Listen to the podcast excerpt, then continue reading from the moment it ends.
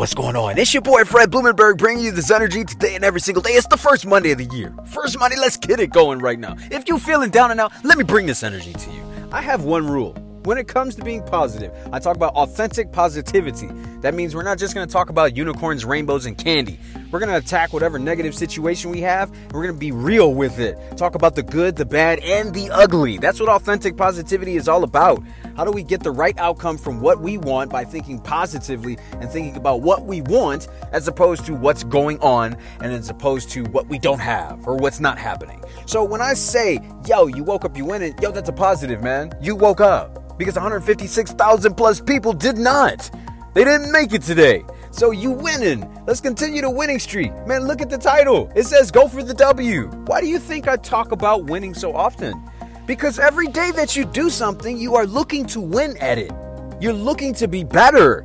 You're looking for something good to come into your life. You're looking to create something, man, that makes you feel good. I always say winning is the feel good feeling you get from whatever you're doing. So, there's constructive winning and then there's destructive winning.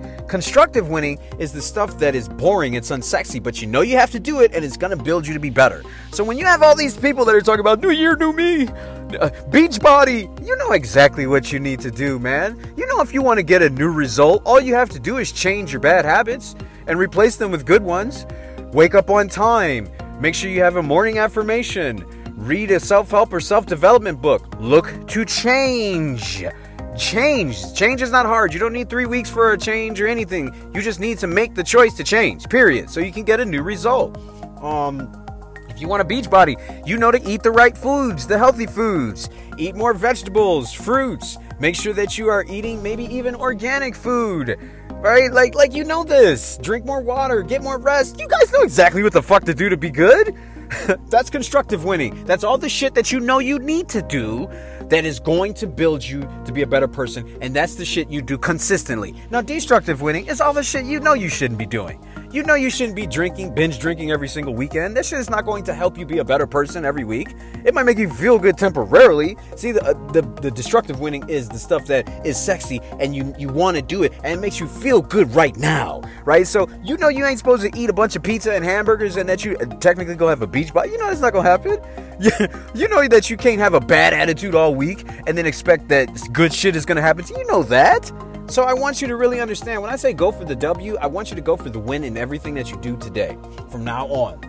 Go for the W. You want to feel good. You know exactly what to do. Do it. Because if you don't, you can't complain that you're not getting what you want. Stop fucking complaining and do the unsexy. I talk about it all the time. Do the unsexy. That's what makes you feel better. The sexy shit, you can do it in extreme moderation.